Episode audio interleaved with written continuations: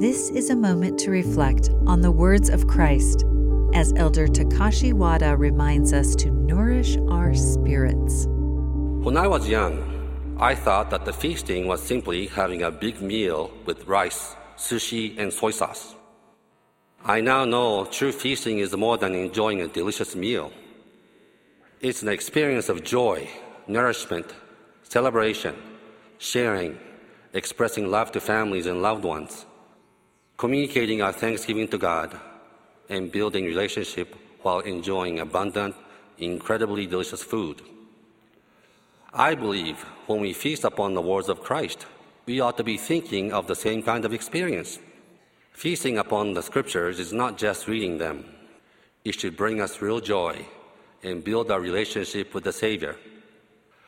When we feast, we'll also likely find that the amount or kind of food we have may not matter if our hearts are filled with gratitude.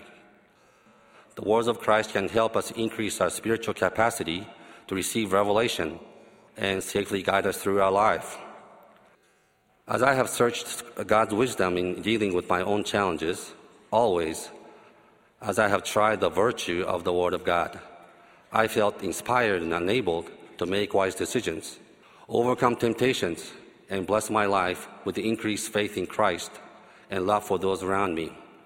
Our prophet, Russell M. Nelson, has taught us that in coming days, it will not be possible to survive spiritually without the guiding, directing, comforting, and constant influence of the Holy Ghost.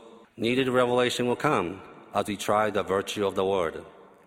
And that Word will be more powerful than anything else we could try or imagine. When we struggle with our own identity and lack of self esteem, the pleasing Word of God in the Scriptures will help us know who we really are and give us strength beyond our own.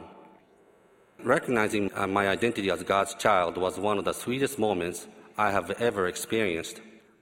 Feasting upon the words of Christ will bring life sustaining revelation, reaffirm our true identity and worth before God as His child, and lead our friends unto Christ and everlasting life.